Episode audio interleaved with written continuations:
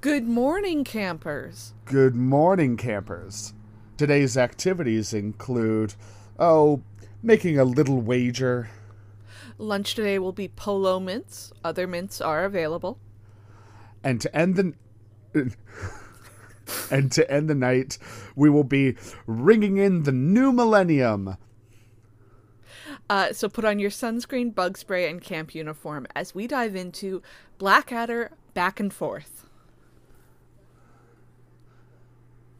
Blackadder Back and Forth. Yeah, you get both a back and a forth in this one.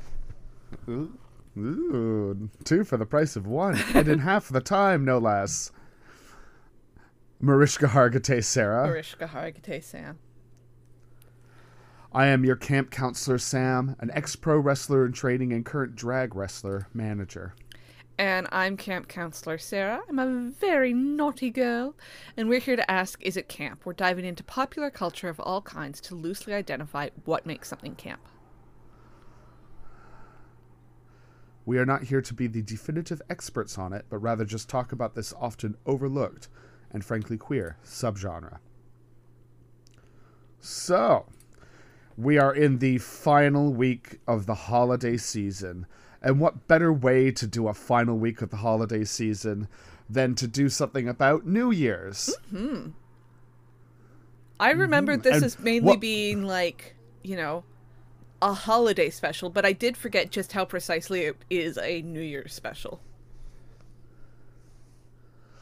Yeah, and there's a very distinctly different feel between what New Year's specials do versus what holiday specials do. It's like, even though there's just a week of time between the two, the energy is very different. Mm-hmm. Are you a big New Year's guy? Oh, I'm a big guy. I like a New Year's, but I'm not one for going out to a club or something and just drinking the place down and waking up the next day with massive regrets. Like, I'll do some drinking, but my friends and I have this lovely tradition that we did for, how many years? Who knows how many? And we'd watch the same two films every New Year's Eve. The most New Year's Eve films we could think about. Okay, so New Year's Eve by... Bloodsport and Roadhouse. I thought you were going to say Bloodsport and Roadhouse. So there's no connection. There's no connection. Absolutely none. Bloodsport and Roadhouse. Just because you can? Just because we can. And we love the movies. They're great movies. Like, holy shit, are they good movies. Roadhouse is a goddamn masterpiece. And maybe we'll cover it for next New Year's or something. That would be fun. But it's just it's a movie that does so many things in it that you're just, wow, all those things were in the script, weren't they? Amazing. Yeah, I'm similar. I usually, I tried to go out and do the club thing once, and I wound up feeling sick by like 10:30 and went home early. Yeah, I'm very much a stay in, fall asleep by 11, get woken up by fireworks, go, and roll back to sleep. You're that meme of the person on the computer and the fireworks are going off and they angrily get up and they close the blinds and go back to the computer, except your computer is asleep. Exactly. The computer of the mind. The computer of the mind. Ooh. Now, I don't remember, faithful campers may remember that we were planning to cover Blackadder on a previous episode, but due to various issues, we wound up not doing that. But have we discussed at all our histories with Blackadder? I don't believe we have.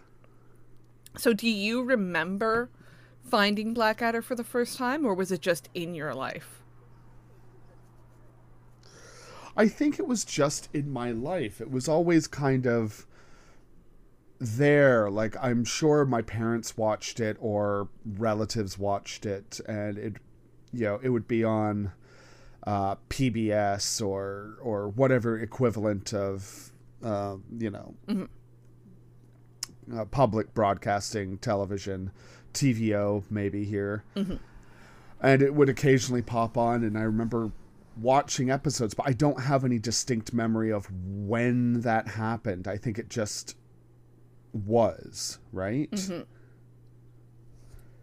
Did you have like a specific, ooh, Blackadder moment yourself? Yeah, I've never seen Blackadder on TV. When I was a teenager, I was trying to find it because it was one of those things that like I knew that it existed through cultural osmosis, and I knew that it was supposed to be funny. I think I'd seen Jeeves and Wooster by that point. And so I knew like it was a bunch of the same people and it was supposed to be very, very funny. So I really wanted to find it. However, at that point, this would have been, you know, the early 2000s. And when I say the early 2000s, I mean the very early 2000s, like 2004 at the latest. My video store didn't have it, of course. And my library didn't have the tapes, but it did have audio tapes of series 3 and series 4. Now, why these were released, I have no idea, because it's not... These are not adaptations. These are not radio dramas. This is the audio of the episodes in series 3 and series 4, which are the Regency and the World War I series, put onto tape with audience laughing sounds, and that's it. And these were obviously not, like, bootleg. I got them officially from the library. So I would listen to those because that was the closest thing that I had. And I know that I would miss a ton of it, but I would be like, yes, this is getting me closer to my goal of seeing Blackadder. And then eventually I think I was able to find the DVDs, and I bought them. I still have series 3 and series 4. Those are my favorites. Oh, I so desperately want to see this Blackadder thing that everyone keeps raving about. I guess I'll settle for no visual, all audio jokes. Well, that's the thing. I wonder about the early Doctor Who fans who saved audio of the missing episodes by being like, I'm just going to set up a recorder next to the TV. And then I go, oh, that's basically what I was doing. I was like, this is the closest I'll ever get, you know, back when it was like, it's 1964 and we don't have reruns. I guess I'll just listen to this terrible audio tape I made. Yeah, I love the episode where Blackadder goes, wow, what a truly horrible thing that I will never describe and can only be seen visually. But you'll understand what I mean, correct, audience? Yeah, you know how pulling faces and visual comedy translates great into audio. That really is a mystery. I should track down one day why those tapes were made.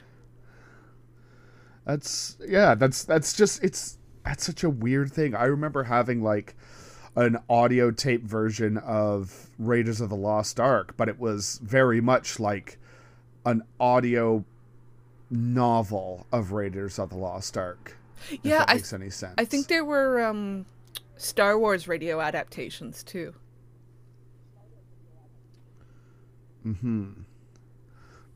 Interesting. A bizarre little artifact. Yeah. Anyway. Sorry, go ahead. Yes, I was just going to say, on to background. What do you have for background for us this week, Sarah? Well, this takes place on December 31st, 1999, so I started thinking about it, and it's kind of weird for people who weren't alive or who were very young back then, because I don't think there's a way to convey just how big the millennium was. So I was like, what can describe that feeling? Like, the fact that Blackadder had been away for 10 years, and it finally comes back, and this is the event that it comes back for, right? So we are going to talk about a little thing called the Y2K bug and why it's greatly misunderstood. Yes, I very much remember this being the huge part of the zeitgeist at the time, and worrying that, oh no, the year 2000 is going to roll around. All the computers are going to suddenly die. Airplanes will fall out of the sky, and the world as we know it will come to an end as society crumbles. So naturally, that New Year's Eve, it was me and a bunch of like 11, 12-year-old boys having a sleepover and playing Super Smash Bros. Because what better way to ring in society's inevitable decline than with Super Smash Bros. This is the way the world ends. Getting into angry fights with your friends. Yeah, not with a bang, but with a as Kirby turns into a brick. Very nice. Yeah, I remember I was hanging out with my mom because, again, I was 12 years old. I was hanging out with my mom on New Year's Eve. I say that like it's not how I spend most of my New Year's Eves now. And we watched like the fireworks over the Sydney Opera House because we were living in BC too. We were one of the very last time zones for the millennium to start in. So we were like, yeah, it's been completely fine in the 16 other time zones. I guess we don't need to worry here. But that was the thing, is that computers would flip over to 00 in their calendar, and suddenly they would go, it's 1900. We don't know how to be computers. They didn't have computers back then, and planes would fall out of the sky. Yeah, that's how it was described to me, too. Like, the computers are smart enough to play, you know, Doom on them and whatnot. But the second they're confronted with a time paradox, they all go, it does not compute, and explode or something. Yeah, the consciousness of the computers was a big part of this, which looking back, I'm like, okay, we were children. They were trying to explain it to us. But that is weird. Mm-hmm. So, do you know why we got into this whole mess in the first place? No, I don't. I think I had a friend try to explain to me, Kevin. I believe it was Kevin, because we all have a friend called Kevin. Mm-hmm. He explained to me that Y2K is absolutely a serious thing and wasn't a joke at the time. But I was still like, oh, I don't know. Computer stuff, brain doesn't work too well. Yes, you have stumbled into my thesis. So when you think about computer programming, you have to go back very, very early, relatively speaking, and think about the way it was when these languages were being set up. So if you go to like the years of early IBM computers and punch cards and things like that, when you have information that you're trying to put through on something very small, something that doesn't have a lot of what we would consider now storage, you want to put as much information into there as possible. So because of that, you want to cut out as much information as you possibly can. So for example, if you're saying January 1st, 1999, you would just put that as 010199. You don't need to put the 19 in there. It's the 1950s. Everybody knows the 19 is implied. Okay, yep. So because of this, we start to have issues as early as 1958 was when this was first detected. Because you have programs mimicking programs mimicking programs using the same languages over and over and over again. So the first person to publicly address this was a guy called Bob Bemer. I think it's that. It may be Bob Bemer. He worked at IBM and he did a lot of work on genealogical software. So he was able to think, you know, okay, so if we continue this pattern a couple generations, a generation is a big chunk of years. A lot of the time in computer programming at that time, you aren't thinking in like 25, 30-year chunks. But he starts to see this issue really early on. So he spends the next 20 years trying to make this known. He is largely ignored. Now. Yeah, I mean, that's the whole Western thing, isn't it? Like, global warming, we won't have to worry about that for another 20 years. Yeah. Global warming. This is the character at the start of the at the start of the Roland Emmerich movie. Yes. To quote Alan Greenspan, who most people will know as the chairman of the Fed from the late 80s to the early aughts. He has a quote here. He says, "I'm one of the culprits who created this problem. I used to write those programs back in the 1960s and 1970s, and I was proud of the fact that I was able to squeeze a few elements out of space of my program by not having to put a 19 before the year. Back then, it was very important. We used to spend a lot of time running through various mathematical exercises before we started to write our programs, so they could be very clearly delimited with respect to space and the use of capacity. It never entered our minds that those programs would have lasted for more than a few years.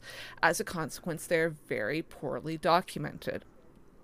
This is, you know, the classic thing about why are train tracks this wide? It's because Roman carts were that wide. Yes, yes, yes. We do it this way because we've always done it this way. Exactly. So you're in this exciting time of computers and the possibilities seem limitless. Who would have predicted that the fix-it that you do right now is going to be a problem 30 years down the line? Now, by the 1980s, this starts to become a problem that gets noticed because it's a problem to finance bros. Ugh. Wait, you mean the finance bros actually help this somewhat or hinder this somewhat? Are we booing the finance bros or are we celebrating them for once? Sam, I'm speaking it through vomit, but they helped. Oh, no. So the issue is, in the 1980s, you have bonds that are maturing over years and years and years. You know when you're, like, born and your grandma would buy you a savings bond and be like, you can cash this out when you're 25 and it'll save you $1.87 or whatever, that sort of thing. Okay. Yeah. Well, I know of it. I don't have it. Yeah. I had some that came maturity when I was like a teenager. However, if you are buying these, like, say 20-year bonds for a kid who's born in the 1980s, these are going to come due after the millennium. So they started to see this issue right away in their computers. By 1987, the New York Stock Exchange had reportedly spent over $20 million, including a team of 100 programmers. So I know that we talk about this as one big issue, the Y2K bug. But there are actually a bunch of different bugs. So, for example, there was a bug on October 10th, 2000. That's because that's the first date that was going to be, once you hit 10/10/2000, and both the month and the day are double digits, it becomes a larger number. Some places would only have that as a single number. There's going to be one in 2038. There was one in 2007, which I didn't even hear about. So there's a number of issues that are sort of built into the system that we have to foresee and try to stop ahead of time. So these are going to keep on coming then? Oh, yes, they're absolutely going to keep on coming. 2038 has something to do with bit size. And the fact that 2038 is like the largest number that you can store or something like that. I studied arts, guys. We are two arts people talking to each other about a field we know nothing about. Mm-hmm. So in the wider imagination, you have this idea of planes are going to fall from the sky, you know, stock up on bottled water and canned food, that sort of thing. But inside all of these smaller organizations, you have teams working to try to make sure that their system works. So, for example, you know, there isn't one big company. You aren't going to have IBM come to, like, your small town news and say, I see that you've been putting your newspaper online for the last 5 years. We're going to help you fix the issues in the code. No, you, small town news, have to hire somebody to try to fix it first, right? So, because of this, there's no one person and no one team who stopped this issue. There's no hero of the Y2K bug, and that's part of why we consider it to sort of be a fraud. In general thinking, nothing happened, so there was no threat, right? No. Well, this is the problem, period, right? That when a threat is averted ahead of time and it doesn't cause any damage, they go, well, we never had to worry about that in the first place. It's no, we absolutely did. It's hard to show most people a negative, if that makes any sense. It's like vaccinations is a really good example. Mm-hmm. It's hard to show people, like, this is the amount of people who would have died if we didn't get vaccinated. This is the amount of people who have died because they aren't vaccinated is easy, but then people go, oh, well, you know, they had this and that and the other thing. And, you know, they come up with all kinds of excuses. So, yeah, trying to explain to people a thing that doesn't exist because we stopped it from existing. Yeah. And that's not to say that there were no errors anywhere. So, for instance, some of the issues were Al Gore's presidential campaign website showed the year as 19,100. A nuclear weapons plant in Tennessee, the bug disrupted a computer that tracks weight and type of nuclear material. Plant operations were unaffected. They basically shut it down for like 3 hours, because if you'll remember, everybody was on the clock then going like, okay, if something happens, we've got to be watching at 11:59, that sort of thing. A more fun one is a video store in upstate New York tried to charge a customer $91,250 in late fees because a rented movie had been returned 100 years late.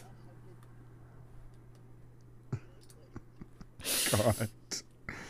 But relatively speaking, you've taken this VHS out 100-odd years ago. Real sorry about it, but you're gonna owe quite a bit of money. It's like the VHS has only existed for 6 months. This particular one. I really wish that this had. I got this from an AP article. I really wish that that this had shown the movie, because no matter what, that's going to be fun knowing exactly what movie it is. Like, the obvious one is 2001: A Space Odyssey, but I want to see the person who rented, like, oh, I don't know, the Santa Claus for 100 years. Yeah, Shakespeare in Love. Jungle to Jungle. I don't know why I'm only doing 10 hours. I'm just trying to think of Jungle to Jungle. I'm trying to think of bad movies that I knew of in the late 1990s. Oh, it's a film with a young Paul Dano. Wait, really? Is he the son? I think he's the. I'm pretty sure either that gosh. or it's a kid who looks just like Paul Dano. Hold on, I'm looking it up. Yeah, Tim Allen, Martin Short, Jo Beth Williams. Sorry, it's Sam Huntington, the guy who looks like Paul Dano, but he's hotter. Oh yeah, he's way hotter. Nowadays.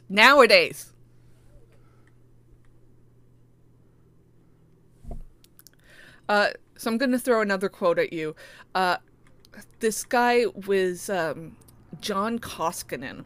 He was Clinton's Y2K czar. I don't know why they always have to be czars. I would think that I would not want to be called a czar, but whatever. No, I insist on being called God Emperor of Dune. Czar of all the Y2Ks. He said, industries and companies don't spend $100 billion or devote these personal resources to a problem they think is not serious. Koskinen says, the people who knew best were the people who were working the hardest and spending the most. This is innumerable programmers devoting sometimes years to finding solutions at every single place. They were not treated as heroes. There's one programmer in this Time article who says his reward for getting it right was lunch and a pen. Oh. Yay.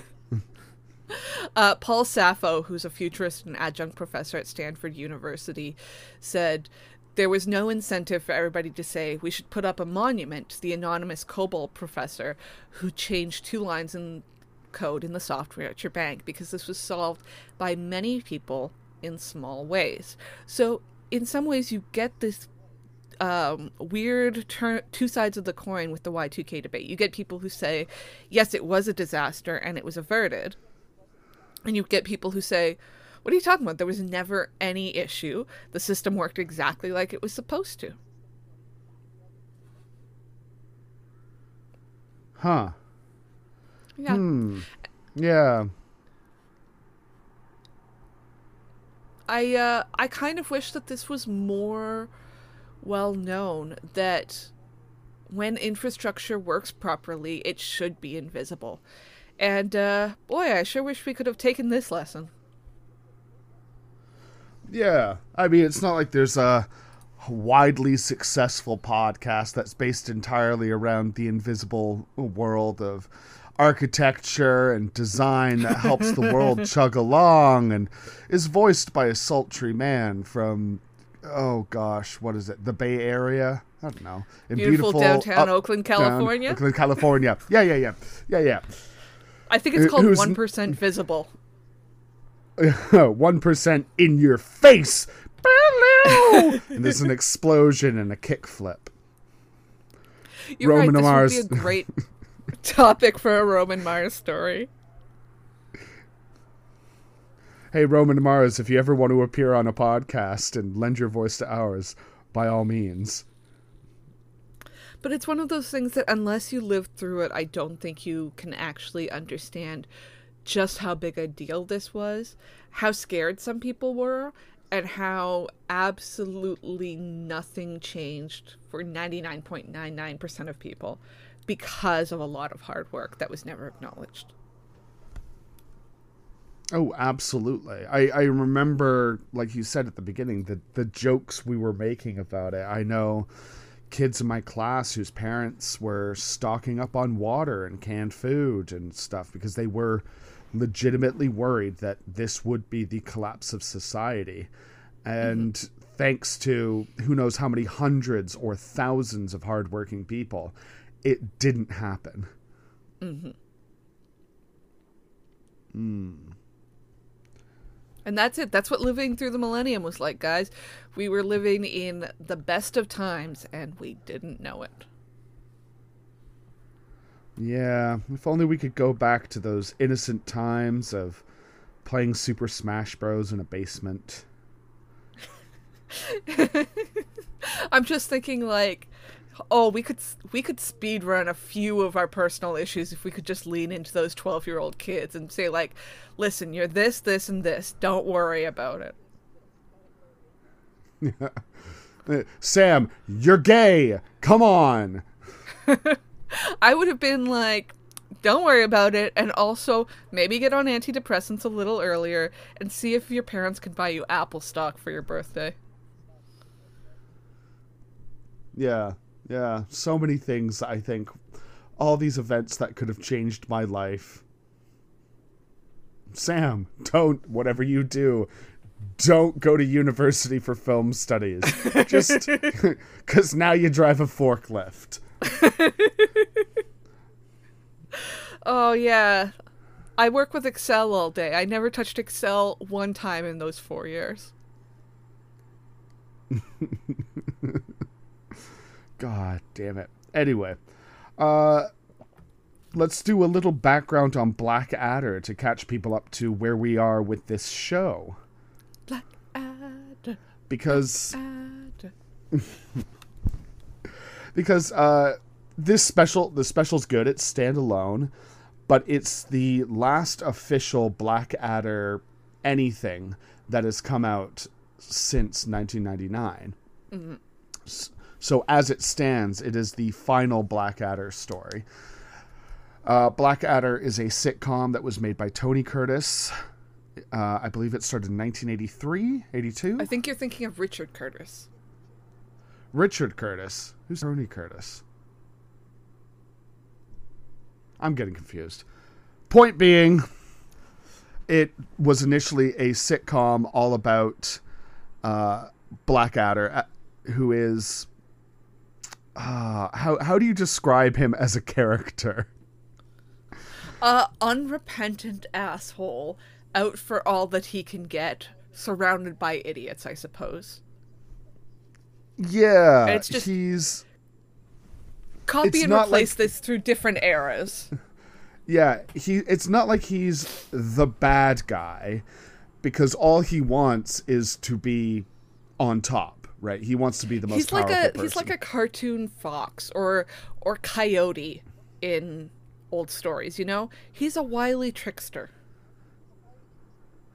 Yeah, and he is unfortunately beset by everyone being absolutely incompetent around him at all times. Both his lessers, his equals, and his superiors. They are all incompetent. Mm-hmm. And so pretty much every episode of the show involves a scheme or a cunning plan to advance him somehow. And that's kind of it, right? It's various hilarious bits in different time periods, sometimes with historical figures showing up, like the man who wrote the dictionary and Wellington and Queen Elizabeth I. Yeah, it's sort of that classic sitcom setup of create these very strong, or not necessarily strong characters with very strong wants and needs, and then set them against each other. Yeah. Yeah, and every once in a while he does things maliciously, but he's not that much of a bastard that you hate him through the whole thing. Because you kind of want to see him succeed every once in a while. Yeah, because that's the thing. Usually he looks like he's going to succeed, and then it's foiled at the very end by something that he has not foreseen. Or he succeeds in such a way that it actually sets him back further than where he started. Mm-hmm. So the episode begins with a montage to the theme tune, and we see the title cards that say Blackadder Films in association with Baldrick Dodgy Catering Company. And one screen that says the final episode in the saga of the Blackadder family, who have forever been at the center of British history and society. And thus, through this montage, we see various Blackadders through the ages, both middle and otherwise, using historical documents and cleverly photoshopping in Rowan Atkinson's head into all kinds of old-timey pictures. The Bayou tapestry, a photo of Queen Victoria. A sexy lady lying on a couch with Rowan Atkinson's head. Mm. Mm-hmm. And then we cut to a grand manor on December 31st, 1999. And the interior, as various character actors have gathered for New Year's Eve. Why, it's Hugh Laurie. And over there, it's Stephen Fry. And right beside him, Tim McKinnon, whose name we can't pronounce. Yeah, you cannot beat this cast. And Miranda Richardson. And of course, I love her. Oh, God, she's incredible. And of course, Rowan Atkinson at the head of the table as Blackadder himself. Blackadder is a title. It's not a name. No, it's his last name. He's like the Lord Blackadder or something. Yeah, but it's a title that was given to him in the very first season. And it's handed down. Okay. Like, you are the Blackadder. Mm-hmm.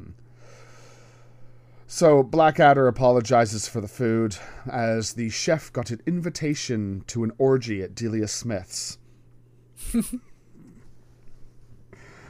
And we find that the food has been prepared by the latest of a long line of Baldricks.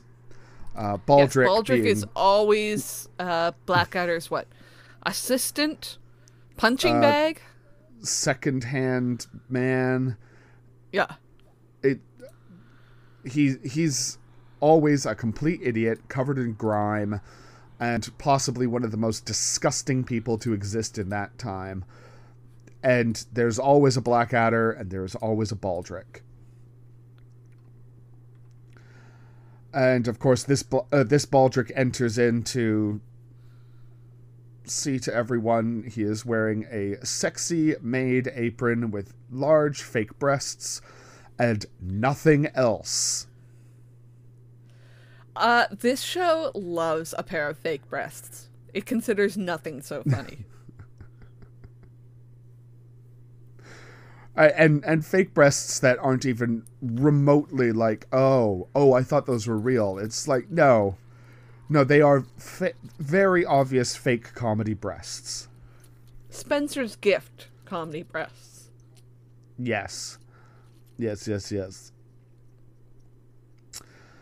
So the guests are discussing, it's the new millennium and looking towards the future, and Blackadder says, no, I believe that we should also be looking towards the past. At which point, all the guests harumph him and say, no, that's impossible. One can never look at the past, unless you look in the toilet. Yeah, I don't know. I find the comedy in this one a little rough. The actual production quality is so much higher than everything else in Blackadder, but oof, I found the jokes a little rough. Yeah, a lot of no joke toilet humor. There is a lot of toilet humor happening in this episode, and for good reason. It's not always great, but the acting though, everybody feels like they haven't skipped a day, a year, right? That they've just fallen back into these characters as naturally as possible. Mm-hmm. So Blackadder explains, no, in order to look to the past, I have invented a time machine. And he gathers his guests downstairs to look at his beautiful time machine that he has built exactly from Da Vinci's plans in an old sketchbook he found. He then now, of course, makes this is just a con. Or so he thinks. Yeah, he had passed off the building to Baldrick because Blackadder never gets his hands dirty for anything. And Baldrick is so incompetent that he can't build a fake time machine unless he builds a real time machine. It just doesn't happen. The idea of the con was Blackadder then wagers to his guests that he will, in fact, travel through time, and he will pick up items from the past that they themselves will choose. He'll pop into the past and pop back immediately with all these items for £10,000 each. Like Lord Wellington's actual Wellingtons from the Battle of Waterloo. Yeah, a Centurion helmet and a pair of 200-year-old underpants. Why he would want 200-year-old underpants is beyond us. How he got into my 200-year-old underpants, I'll never know. Yeah. So while he's talking with the guests, we see Baldrick running around like a catacomb as he's gathering replicas of each of these items, right? An old pair of wellies, an old helmet, and then he just reaches into his pants to pull out his own underpants because they are probably 200 years old. And disgusting. Disgusting. It's Baldrick. He's always disgusting. So they hop into the time machine, Baldrick and Blackadder, pull a bunch of levers, and wouldn't you know it, they actually are transported back in time to the, Cretaceous period. What's the one with the death of the dinosaurs? Is it the Jurassic? No, I think the Cretaceous was after. I'll look it up. Are we paleontologists? Are we? No, we're artists. So yeah, they show up in ye olde dino times, and it was in the Cretaceous. Thank you. I knew I know something about dinosaurs. Beyond the fact that I hate pterodactyls, motherfuckers. Why? Is it because they're going to swoop down on you? I don't like pterodactyls. They evolved wrong. Is it because of their dactyls? They evolved wrong. It's their heads. They've got stupid heads. Oh, okay, I see. Yes. I'm not going to fight you on that. Yeah, just look at a bunch of different pterodactyl skulls. There's one that its nose cavity was so big you could fit its whole body through it. It's like, no, that's stupid. Why would you evolve a nose cavity big enough to fit your body into? That makes no sense. Oh. I hate pterodactyls. They are on the list. Yes. They open the door. It's beautiful outside, but oh no, they're immediately set by a large animatronic T-Rex. And oh, no. This is really good, actually. It's surprisingly good. Yes, it looks very good. If you've Do you know why this this has a lot more money than the rest? Millennium? Yes. But in a weird way. So this was actually made not to be shown on TV. This was made to be shown at the Millennium Center in London. Basically, it's one of those things where you're like, oh, I'm downtown London. I'm going to go on the Eye. I'm going to go to the Tower of London. I'm going to stop in at the Millennium Dome and watch the new 30-minute Blackadder special. That sort of thing. Like, they aired it 8 times a day there. Jeebs. I know. So they got that millennium money. They got that millennium money. However, this was not actually aired on BBC until October of 2000 because the BBC and Sky were fighting over who actually got to do it. 'Cause they're like, these are BBC characters. The actors thought it was going to eventually be on BBC. This needs to be on the BBC. And they're like, fine, you can have it months later. Why not just give it to everyone? Right? That's the point of the BBC, or at least will be until the Tories continue to gut it. Yeah. The fucking Tories.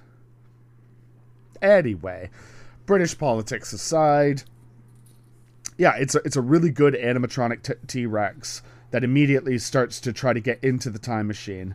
But thankfully, they are able to get rid of it by putting Baldrick's very old underpants up its nose. It immediately dies.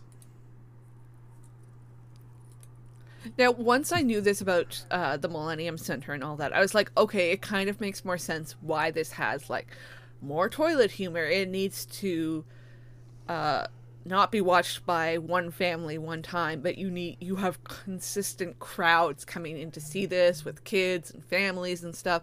I'm like, okay, I kind of get it. It doesn't make me like it more, but I understand it more.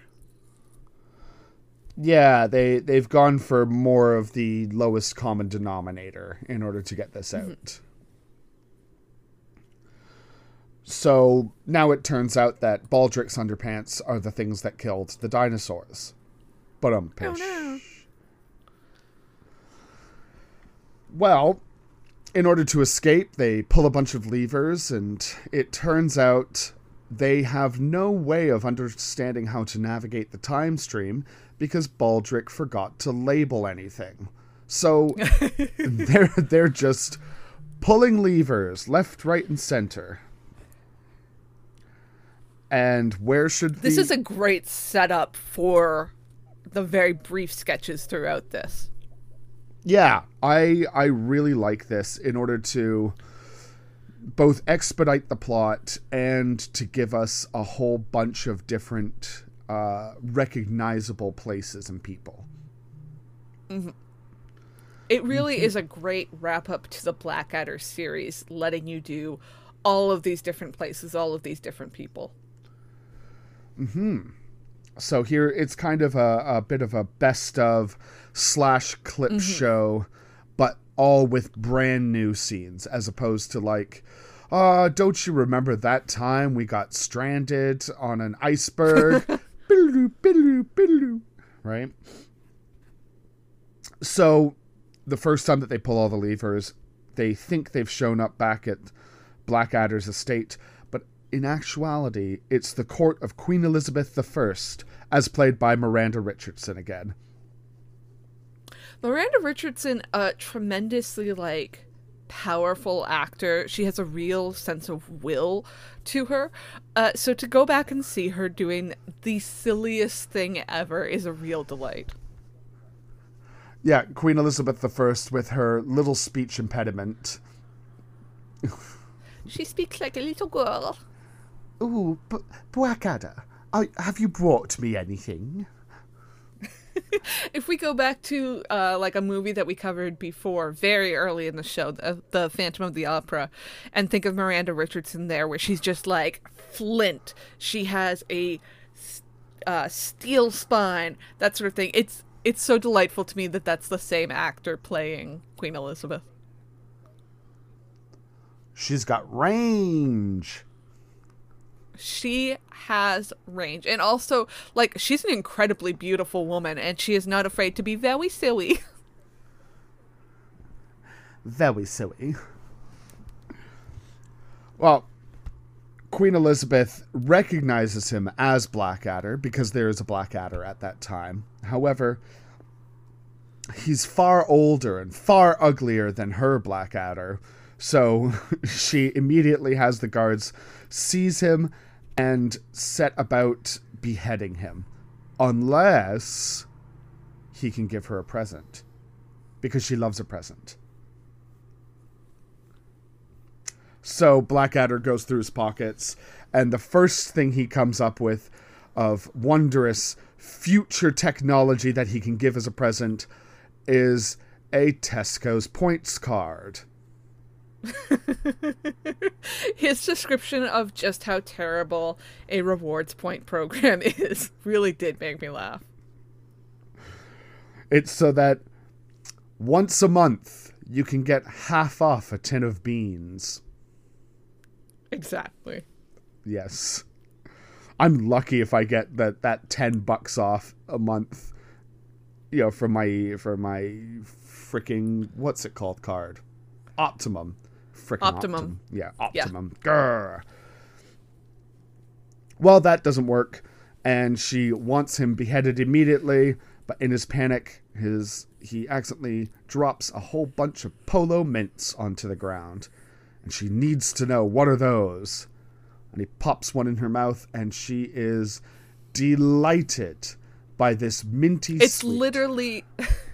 that tweet of going back to medieval times and giving a peasant a Cool Ranch Dorito and seeing how it, like, explodes their brain.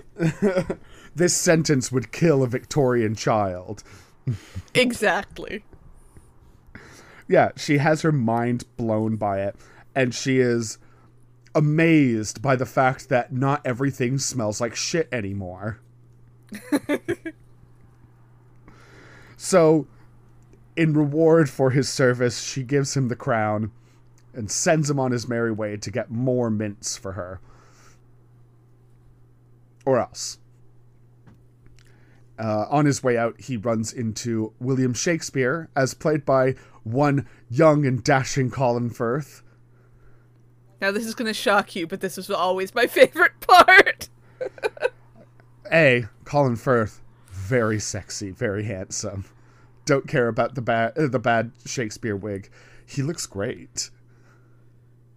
To be honest, I never quite got, like, he's an attractive man, but I never quite got it until, like, King's Speech era, where I was like, yeah, that's an older gentleman who knows what he's doing.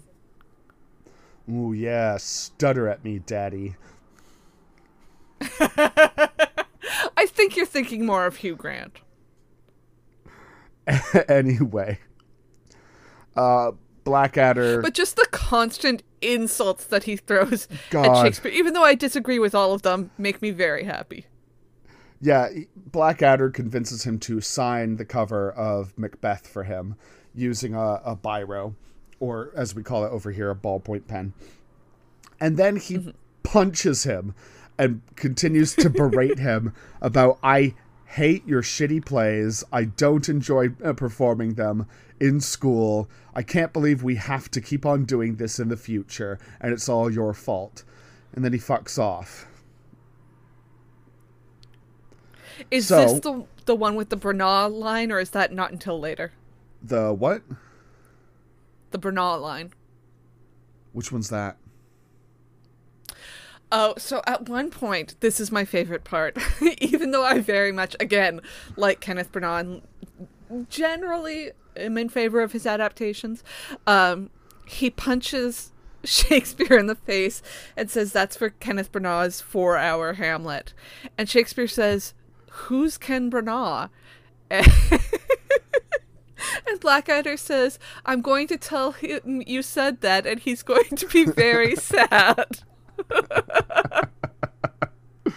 Oh yeah. Like, listen, I love Branagh, but I also recognize that he gets like he deserves every shot taken at him as, you know, defender of Shakespeare. I the one thing that I will always give Kenneth props for is, I believe it was his, not Richard III, it was one of the history plays that he did as a film, and the entire film is, you know, straight as anything. It's like, we are giving reverence to these lines and these acts. I think it was Henry the Fifth. I think you Henry the Fifth. Yeah, that's his first one. And then, and it opens with Derek Jacobi going like, I'm on a stage. This is all a play. And then cut to the rest of the movie. Yeah, the very end of it, he's been through everything, and he's about to kiss, I think it was it Emma Watson in that? Emma Thompson. It was Emma Thompson. I always get their last names confused. I'm sorry. They shouldn't have had such similar last names if they didn't want it that way. But he's about to... The English! He's about to kiss Emma Thompson. It's a very romantic and close scene. And just as their lips are about to touch, he goes, oh, here's your father. And the door opens up and in walks that. And I'm sure it's normally played a very different way on stage, a very serious way. But he decided, let's do a silly one here instead. Just for fun, let's do one silly one. He was 29 when he made that movie. At that point, he was the youngest person ever to be nominated for Best Director. Jeebs. Oh, yeah. Ugh, yeah. Damien Chazelle has since passed him. Damien Chazelle won his Oscar for directing when he was, I believe, 27. Shut up. I know, right? Ugh, God. So, he hops back in the space... The time machine. It's not a TARDIS. The Pandorica. It looks like the Pandorica. It looks like the Pandorica, for sure. And they fly off again into the far future to wind up in the middle of a space battle. Which they immediately try to get out of, and they land in Sherwood Forest and meet Robin Hood, a real historical person.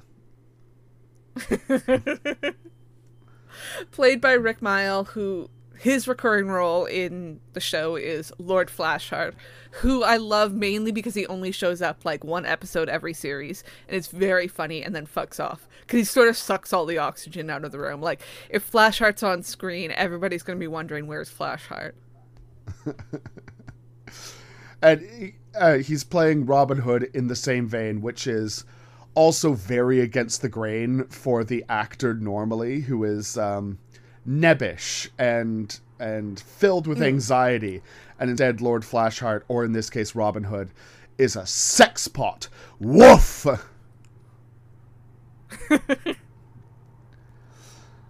So it's... And unfortunately, Blackadder turns all of his men against him. Yes, his...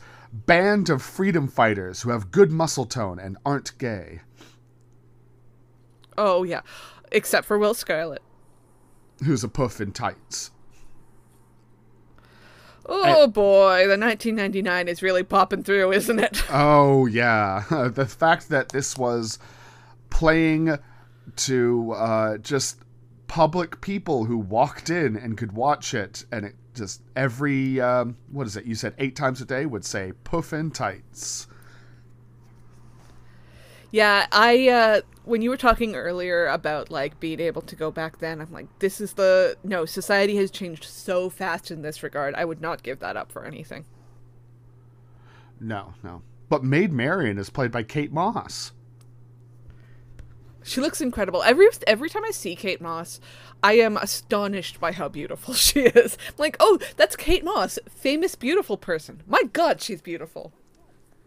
Yeah, yeah. There's a reason she was the supermodel of the 1990s. Mm-hmm. Like, there were other, like, high-profile supermodels, but Kate Moss was the pinnacle of the supermodels. Mm-hmm. So yeah, Blackadder convinces the merry men to murder Robin, and he's impaled with lots of arrows, especially in the crotch. Mm-hmm. Forward to the Battle of Waterloo, and we get to see the French and the English sides, and they are all very silly people. Yeah. Simon Russell Beale is there. He's playing Napoleon. I always love seeing Simon Russell Beale. He's fun. Mm-hmm. He's like a lesser Simon Callow. Yeah, yeah, yeah. I'll always think it's Simon Cowell, though. Mm-hmm. So, Wellington, as played by Stephen Fry this time, he's talking to his troops. He's saying, I have a plan. We're going to let the French troops get within 100 yards of us, and then... And then we will do this very cunning and intelligent plan that I have devised right now, and that is... And then the time machine falls on him and crushes him to death.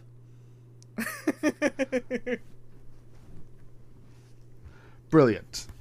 Blackadder quickly pops out of the time machine to apologize and steals his wellies, because he figures, well, since we're stuck in the past, I might as well try to make that 10,000 pounds. Hop back in. This also has two darlings, a French darling and an English darling. Very fun. And the French doing ridiculous accents. I think it's in part to try and fix the plot hole of why are some people those characters over and over again, and then there are different kinds of those characters in a different situation. Mm. And the plot hole being, fuck it. We'll just have them play a bunch of different characters. And also, like, wouldn't it be funny if we had the French saying a bunch of jokes about the French? Yeah. This is too good to leave out. We need to have French characters. We need to... This is also a little homophobic. We need to shit on the French a bunch. Yeah. Soon we will be mincing all over their land. Yeah. Oh, come on, guys. I was really enjoying it. I know. But Blackadder hops back in the time machine, pulls a bunch of levers, and then has... a nice little shock as Postman Pat pops out of a door. Okay, I wasn't certain that was Postman Pat, but I thought that's what it was. Oh, it's definitely Postman Pat. I know my Postman Pats, and you, madam, you are no Postman Pat. I am his yellow cat. That's it, right? That's the next line? No, it's not a yellow cat. It's a black and white cat. Oh, I thought it was Postman Pat and his yellow cat. Postman Pat. Postman Pat, Postman Pat, and his black and white cat. I think yellow scans better. I'm going to stick with my version. I think you can be sentenced to treason against the crown for such statements. Ha ha! Sucks on you. I'm already in the colonies. It's extra special treason that extends to the colonies. What, they're gonna send me to Australia? Oh no, no, please don't send me to Australia. No, they're gonna send you to the second, more secret Australia. You know, the one Space Australia. Space Australia, run by the mole people. Where everything really is upside down. Yeah, yeah. You ridiculous human being. Speaking of ridiculous... They arrive at the Roman invasion of England, where an ancient Roman Blackadder, but he's not Blackadder, he is only referred to as Centurion throughout this whole thing, because Blackadder, as a term, wasn't made until the first season of Blackadder. Hmm? Ah, look at us keeping the lore. And Baldrick. Oh, there's another lore bit about this, because they are, in fact, all speaking English. Oh, but that's commented upon by Stephen Fry when he shows up in a Centurion outfit that is... So the visual joke of God, this... my God. Every time somebody rises in rank, their skirt gets shorter. And it's not... I mean... I say skirt. I don't know what you would call that sort of pleated skirt that that Romans wore. Until Stephen Fry arrives, and it's more like a belt. He's just wearing tidy whities and a big belt. It's great. It's a very good joke. And Blackadder is commenting on excellent. We'll be able to hold back the Scots easily with this 3-foot wall we've put up. I don't know about you, Sarah. Do you know anything about Hadrian's Wall? Why it's a 3-foot wall? My assumption would be that Hadrian's Wall, as it is now, is 3 feet tall, but that is not what it looked like then. Same thing if you go to the Great Wall of China. The Great Wall of China that people walk on, that you see photos of, is largely reconstructed. You get to the end of it and you see the unreconstructed part. And it kind of looks like Hadrian's Wall. Like, it's a bunch of stones in a field that you're like, oh, I could get through that. But the part that I'm standing on now, that's 14 feet tall, that's what it used to look like. That would be my assumption. Maybe. I'm sure there's somebody out there who could educate us on that, but they would have to come onto an episode and help us with some stuff. Yeah. So teach us that way, losers. Pay for play, bitches. Mm-hmm. Fun fact about the Great Wall of China: cannot be seen from space. Because it is very long, but it is also very skinny. It's like 2 to 3 meters wide at times. It would be very difficult to be seen. If you could see the Great Wall of China from space, you could also see, like, the Sky Dome from space, or most buildings from space. The majority of roads. Mm-hmm. A very large whale. That would be cool. I've been on the Great Wall of China. It is badass. It is a lot more of a cardio workout than you think it is going to be. Well, check that off of my list of places to go. So, modern Blackadder manages to steal a centurion's helmet just before an enormous orange hedge, a horde of Scots attacks. Yeah, if you thought they hated the French, they hate the Scottish even more. To be fair. My family, the Gladstones, Gladstone's my last name, is a derivation from Gladstone, which came from Gledstone, which means a great big rock where kites used to perch. We are a Scottish family. We're a subsect of Clan Campbell, and the Brits can go fuck themselves.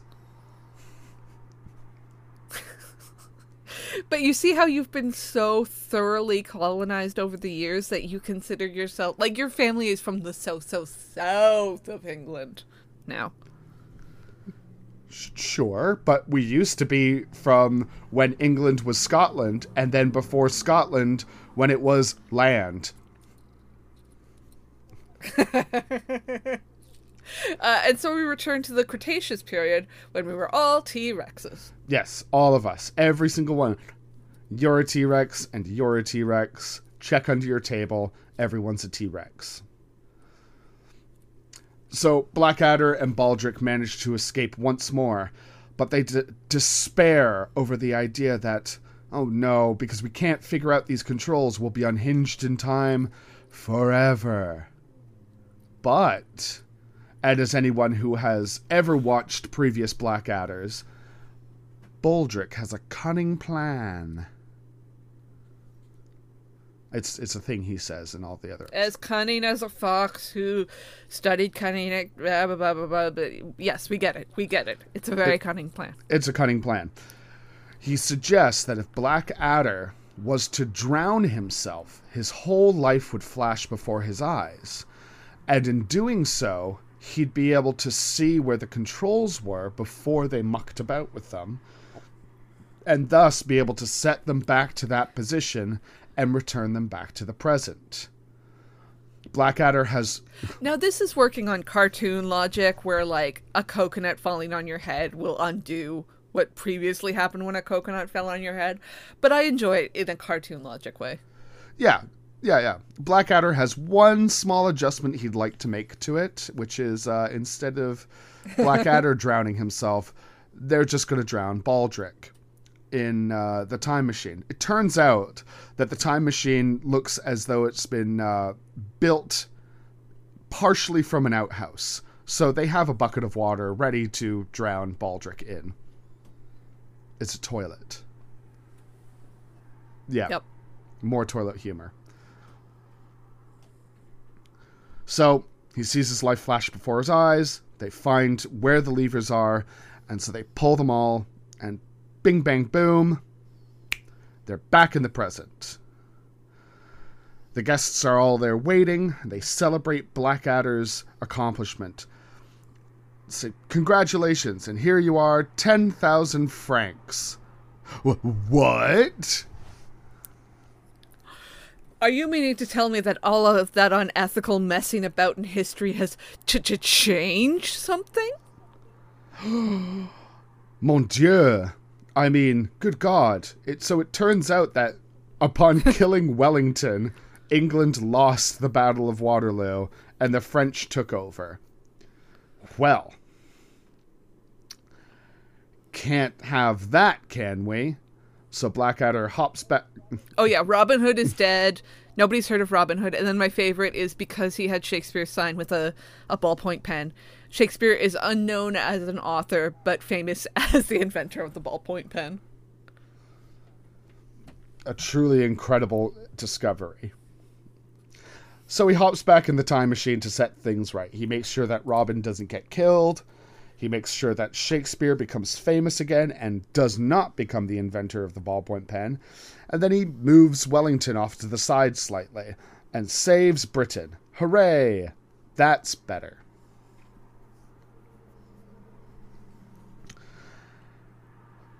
He comes back. He ensures that all is set right. Yep, everything's exactly as it's supposed to be. They're paying him £10,000 now, that sort of thing. And one of them says, boy, it's a good thing that you're such a good guy, Blackadder. An unethical person could really make some changes with a time machine. At which point Blackadder says, I've just got to do something quickly. I'll join you guys upstairs to watch the new year come in. Be back shortly. So they all go upstairs to watch the new year get ranged in. I don't know how to say that.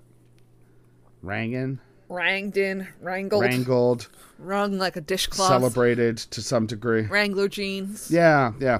Anyway, BBC royal correspondent Jenny Bond, actual BBC royal correspondent Jenny Bond is on the telly. Again, making this weird that this is not a BBC production. Yeah. She's on the telly talking about, oh, here comes a car. And out of it steps His Royal Highness, King Edmund III. And who should it be? Why, it's Blackadder. He's traveled back in time and made himself King of England. And not just that, he's made Baldrick Prime Minister. And oh, who's joining him? His lovely and beautiful wife, Maid Marian, / Kate Moss.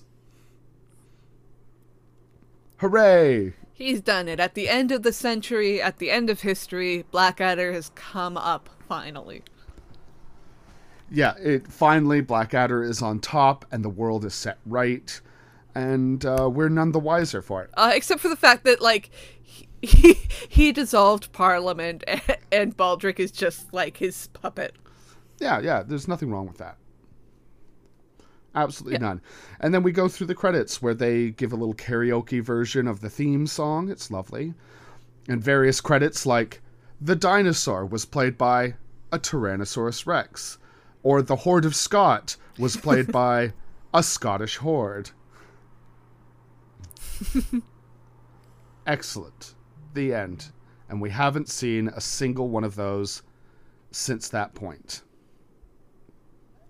I like that. I like it when somebody says, we're actually really done, and then they stick to it.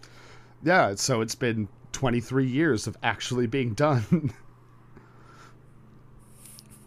I appreciate it. It would, I mean, everybody's still alive. Everybody could still come back to it.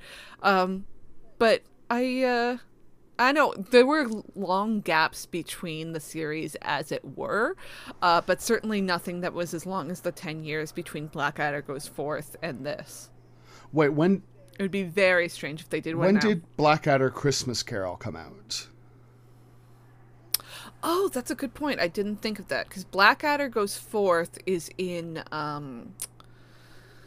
1989. And if you guys have ever seen a clip of it, you've probably seen it there, where it's the at the end of the series they go into the war. Blackadder Christmas Carol was first broadcast 1988. So it's between the Regency era and Blackadder Goes Forth. Okay, all right. And Blackadder Goes Forth has one of the saddest endings of the show.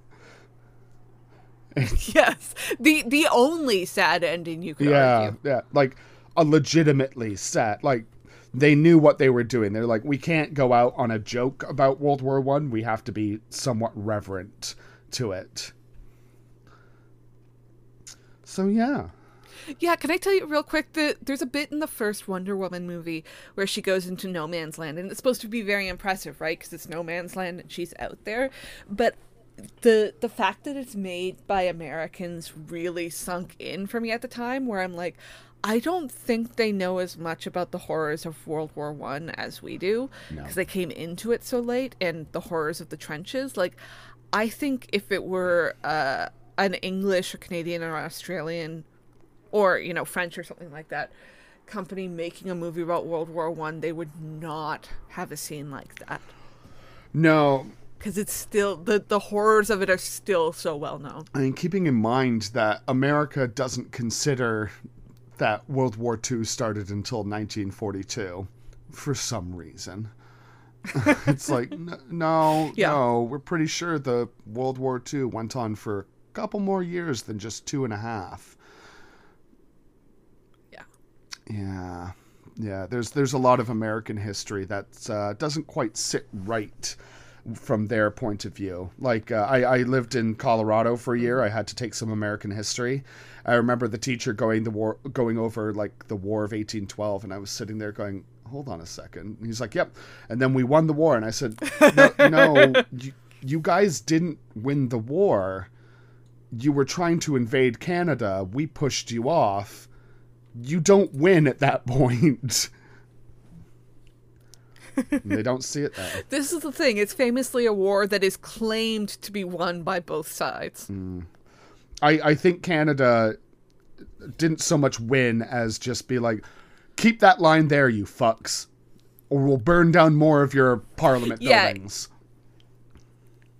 And, you know, it's kind of a nation-building thing for us. Canada, we know it, didn't exist at the time. And you could also argue that the war was kind of a draw, yada, yada, yada. But, you know, it's a lot of fun to say, but we burnt down your White House. That is always fun to say that. Mm-hmm. So, Sarah, on this final week of holiday season, is Blackadder Back and Forth camp? I've got to say no. Blackadder Back and Forth is a comedy, but it is much more reserved than the other Blackadders, and I don't think you can fairly call this camp. How about you? I'm in agreement. It's funny, but like you explained, the fact that it was made for kind of the public as opposed to being on television, they had to go for that lowest common denominator and being able to be shown 8 times a day. I think, you know, the actors have done camp things in Blackadder before. Queen Elizabeth I is always camp. She's funny. But beyond that, it's more so just comedic than it is camp. Yeah, I would also say that coming back to this this year, I was shocked at how mean-spirited I found the comedy in Blackadder, particularly around the character of Blackadder himself. My parents don't like the comedy of Blackadder. I've tried to get them to watch it because they love English comedy, and they just hate it. And for some reason, watching it this year, I was like, oh, you know, I see it more than I used to. If I want something that's just going to straight up make me laugh, I'm going to go to the older episodes. Mm-hmm. Yeah, this one is definitely an outlier. Mm-hmm. But again, a great finale to the series, I think. And again, I can't emphasize this enough.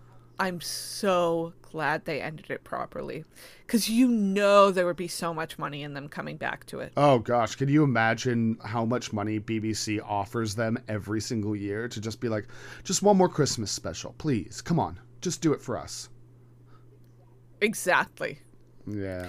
So thank you for joining us today on our exploration of Blackadder Back and Forth. Please subscribe on your podcaster of choice, leave a star rating and review where you can, because it always helps us to find new people who may not know what their camp favorite is. Yes, and next week we will be out of the holiday season and into a brand new year. And what better way to kick off the new year than with a guest, and B, the film Showgirls. A classic of the genre, standing head and shoulders above the rest. I have not seen it. I'm so excited to hear what you make of this, because it's an experience. Yeah, everybody got AIDS and shit. I'm very excited. Oh my God. It'll have you making a certain hand gesture over and over again because it's very fun. And I mean, it's the second Verhoeven that we're covering, right? It's our second Verhoeven. And I think it's the first time that we're having Kyle MacLachlan on. Oh my. Not as the guest. Not as the guest. No, Kyle MacLachlan is not the guest. Could you imagine? Holy shit. Apparently he has a very good sense of humor about this. Oh, I love that for him. And I love that most of the cast have kind of grown to like this more as they've gone old. It's a shame what it did to the star of the film, but and her career. But I think she's definitely come back to the idea that, oh yeah, no, I while it didn't do for my career what I wanted it to, she appreciates that it's grown such an enormous cult following. Yes, there are a lot of people who do really love this movie. Mm-hmm. And we'll see next week if you become one of them. And you, our audience, our Twitter people, our campers, can continue the discussion on our Twitter and our Instagram, and who knows what other platforms we may migrate to. I am at Rhys Indigo, all one word, R-H-Y-S, spelled the Welsh way. And I am at Sour Citrus Lady. You can follow the pod on at Is It Camp Pod. Until next week, wait an hour before swimming, watch out for snakes, and stay camp. Bye. Happy New Year.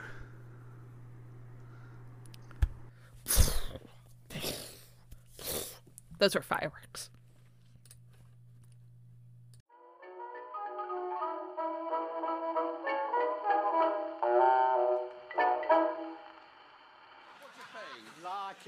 Not too calm. No, not the way you do it.